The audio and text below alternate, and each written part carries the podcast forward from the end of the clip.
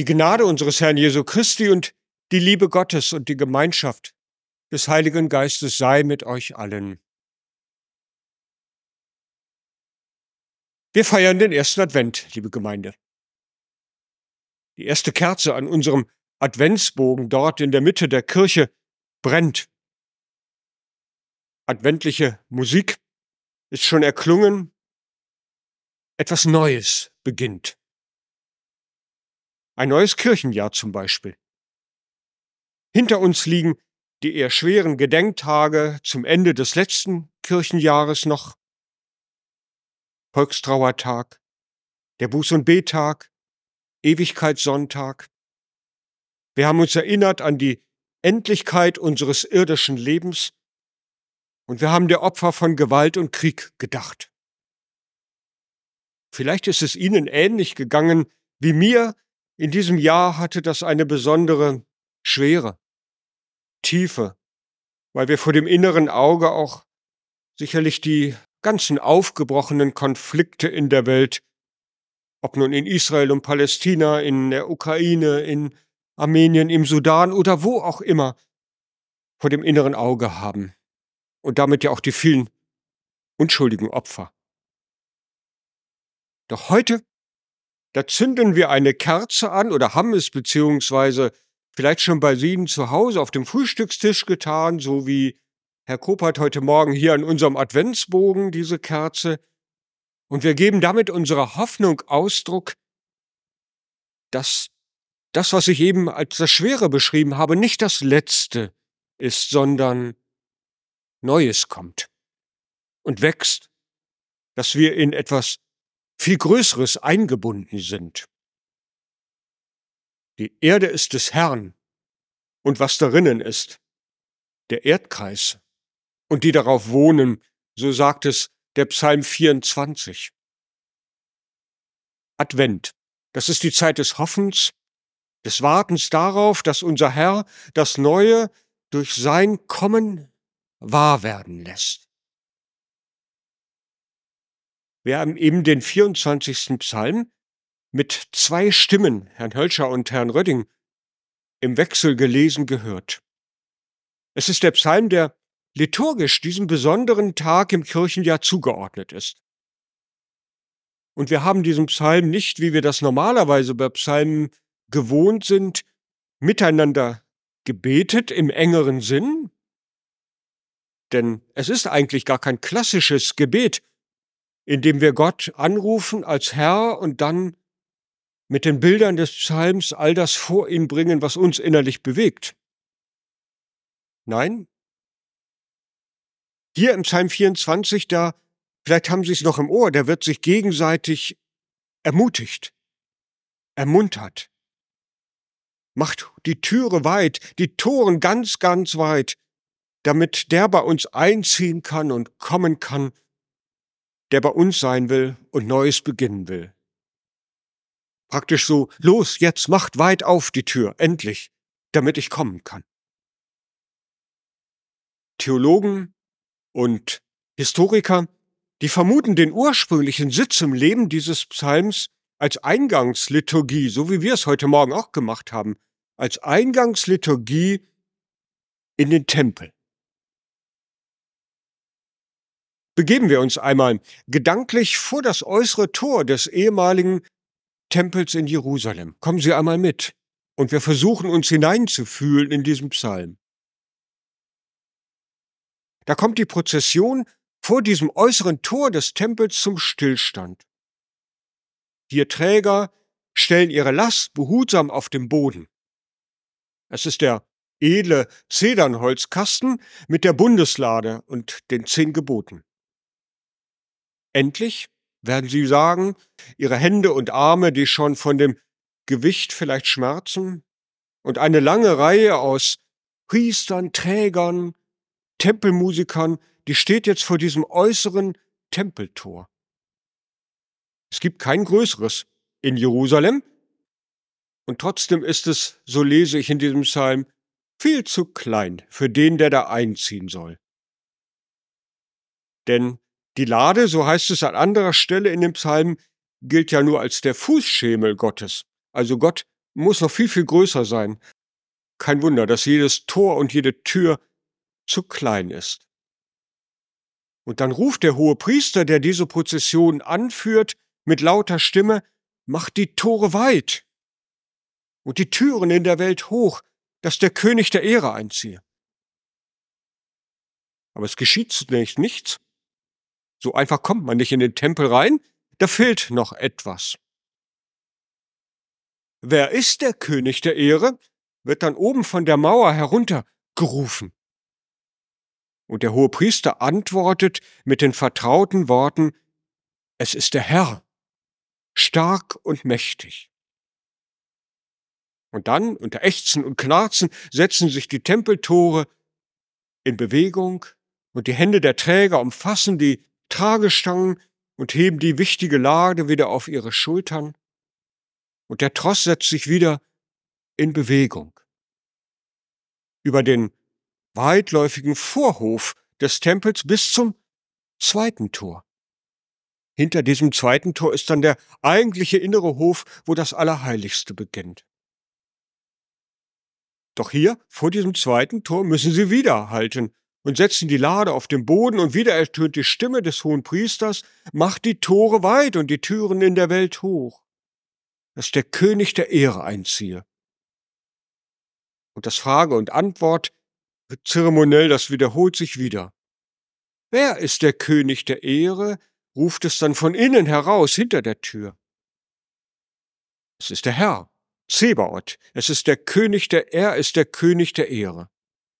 Und dann öffnen sich die Tore weit und die Lade wird schließlich ins Allerheiligste hineingebracht. Gott nimmt Wohnung bei seiner Gemeinde, bei seinem Volk in der Welt. Das ist der Ort, wo Historiker und Theologen vermuten, dass der Psalm ursprünglich seinen Sinn hat. Bleiben wir noch einen Moment in dieser Szenerie drin. Am Fuß des Tempelbergs stelle ich mir vor, da bleibt noch ein einzelner Pilger zurück. Die große Prozession ist längst weitergezogen, aber dieser Pilger, der nimmt sich Zeit. Der möchte nicht unvorbereitet in den Tempel hineingehen. Und so meditiert er. Die alten Psalmworte. Wer darf auf des Herrn Berg gehen? Und wer darf stehen an seiner heiligen Stätte? Wer unschuldige Hände hat und reinen Herzens ist, wer nicht bedacht ist auf Lüge und nicht schwört zum Trug. Aber gibt es überhaupt einen Menschen, der reinen Herzens ist? Wer behält sein Leben lang schon unschuldige Hände? Wie vielen Menschen bin ich in meinem Leben schon begegnet? Wie vielen bin ich vielleicht etwas schuldig geblieben? Wie oft war ich im Gespräch nur bei mir selbst und habe die anderen überhaupt nicht richtig wahrgenommen? Wie viel Not habe ich vielleicht schon übersehen? Unwissentlich oft. Manchmal vielleicht auch wissentlich. Gedanken des Pilgers. Vielleicht auch unsere? Gott hält Einzug in die Welt. Ob wir uns ihm nähern können? Liebe Gemeinde, wir haben ein neues Kirchenjahr begonnen. Manche von uns erwartungsvoll. Der Adventsbogen, die festliche Musik und vor allem die Lieder, die erwarten uns. Ein feierlicher Auftakt zu dieser besonderen Zeit. Vielleicht ist mancher von uns heute Morgen auch noch zögerlich oder nachdenklich. Wann wird Gott denn wirklich endlich Einzug halten in dieser Welt, so dass wir es spüren? Es gibt doch so viel Krieg und Leid, wir zerstören ganz häufig unsere Lebensgrundlagen selber. In unserer Gesellschaft driften Menschen, Gruppen, Ansichten immer weiter auseinander. Wann kommst du Gott denn nun wirklich? Vielleicht hat auch mancher das noch so als zögerlichen Gedanken. Auch in mein persönliches Leben, Gott, wann kommst du da? In mein Leben, mit dem ich manche Sorge über die Kirchenschwelle heute Morgen auch wieder getragen habe. Diese so unterschiedlichen Stimmungen, die gehören, glaube ich, alle mit zum Advent. Einerseits ist es eine Zeit der Besinnung, so wie bei dem Pilger, den ich uns eben vor Augen gemalt habe, eine Zeit der inneren Einkehr. Dafür steht das violette Antipendium da unten, ja immer die Zeit der Einkehr, der Besinnung. Wie der Pilger auf dem Weg zum Tempel erkunden wir, ob wir auf dem rechten Weg sind, ob unser Tun von unserem Gott erzählt. Und auf der anderen Seite ist der erste Advent wie ein Paukenschlag.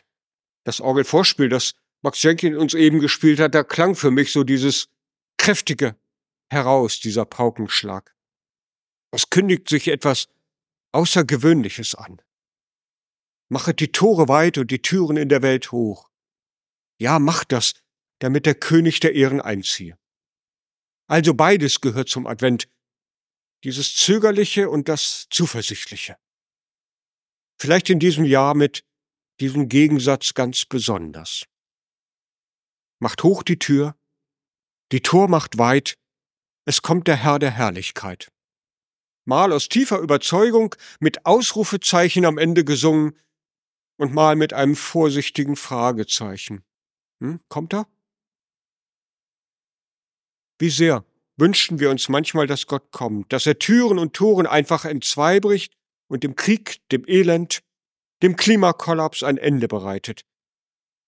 Als der Herr, der über die himmlischen Heerscharen mitten hineinfährt, Gott stark und mächtig, wie es im Psalm heißt. Unsere weltlichen Könige und Herrscher, die brauchen, um zu regieren, tatsächlich Macht, Einfluss, Stärke, Power, würden wir sagen. Und dazu, und dennoch ist das Ergebnis, das wissen wir, nicht immer zum Wohl aller Menschen. An das Gott, dem die Erde gehört, so haben wir es eben gehört. An das Gott, dem die Erde gehört, wie der Psalm singt. Und das mit unschuldigen Händen nimmt er gleich selber mit auf. Mit dem reinen Herzen macht Gott wirklich wahr. Er macht damit ernst, denn wir wissen, wenn wir drei Wochen vorausschauen, deswegen ist der König ein Baby in Windeln, das wir in drei Wochen neu bestaunen werden. Und in biblischen Erzählungen um die Geburt Jesu, da kommen sie dann alle vor, die Könige dieser Welt, die Herrscher. Der Kaiser Augustus, der Statthalter Quirinius, der König Herodes, der fühlt sich von diesem Baby in seiner Herrschaft bedroht, weil er erkannt hat, welche Gefahr von diesem Kind in der Krippe ausgeht, von seiner Unschuld, von seinem reinen Herzen, weil es alle Regierung, alle Herrschaft, die wir so kennen, so sehr in Frage stellt. Ja, Gott kommt zur Welt und seine Macht ist der Verzicht auf Macht, wie wir sie kennen. Seine Stärke ist der Verzicht auf Stärke. Seine Ehre ist der Verzicht auf alle Ehrungen. Vielleicht haben wir noch das Evangelium im Ohr. Da reitet er auf einem Esel, nicht auf einem großen hohen Ross. Wer ist der König der Ehre? So wird gefragt, immer wieder in dem Psalm und vielleicht in dieser Eingangsliturgie, wie ich sie uns eben beschrieben habe. Wer ist der König der Ehre? Immer wieder so gefragt, als könne man es gar nicht richtig glauben, was da geschehen soll. Der König, den werden wir bald, davon werden wir bald wieder lesen, das ist das Kind in der Krippe, ein Bündelchen Mensch, hilflos, wehrlos, angewiesen, es kann gar nichts tragen, es muss selber getragen werden und wird doch schließlich alles auf sich nehmen. Zugegeben, es ist schwer, sich das vorzustellen, dass das mit diesem Kind sich verbindet. Dieses Große, für das wir das Tor so weit machen sollen, damit es überhaupt durchpasst. Es ist schwer, sich das vorzustellen. Vielleicht machen wir darum das Kommen Gottes in die Welt auch häufig ganz klein und holen es in einer kleinen Krippe in unsere Wohnzimmer, machen es heimlich, warm, wo es friedlich ist, versuchen so ein bisschen die Dunkelheit, das Chaos dann auch vor der Tür zu lassen. Aber all die Menschen in der Welt, die warten, die draußen noch sind, die warten, dass es besser wird, dass sie endlich gute Herrscher bekommen, den guten König, Gewalt und Willkür ein Ende haben. Es ist gut, liebe Gemeinde, an diesem Tag darum den ganzen Psalm zu lesen, nicht nur das macht hoch die Tür, die Tor macht weit. Schon die Zusage am Anfang, die ist so wichtig. Die Erde ist des Herrn. Und darum ist das, was unser Leben ausmacht, noch nicht das Ganze. Und darum, wenn Gott, wenn die Erde des Herrn ist, darum macht nun die Tore weit und die Türen weit. Er muss ganz groß sein und kommt doch ganz klein, weil er bei uns einkehren will, auf unsere Augenhöhe kommen will. Macht die Tore weit und die Türen hoch, sagt es weiter. Allen weiter, damit wir einen guten Herrscher haben und bekommen. Das ist der Aufruf dieses Psalms. Machet die Tore weit und die Türen hoch, ihr, die ihr euch freut auf, die, auf den kommenden, und ihr, ihr vielleicht in diesem Jahr noch zögerlich seid. Und der Friede Gottes, der höher ist als alle Vernunft, er bewahre unsere Herzen und Sinne in Jesus Christus, unserem Herrn. Amen.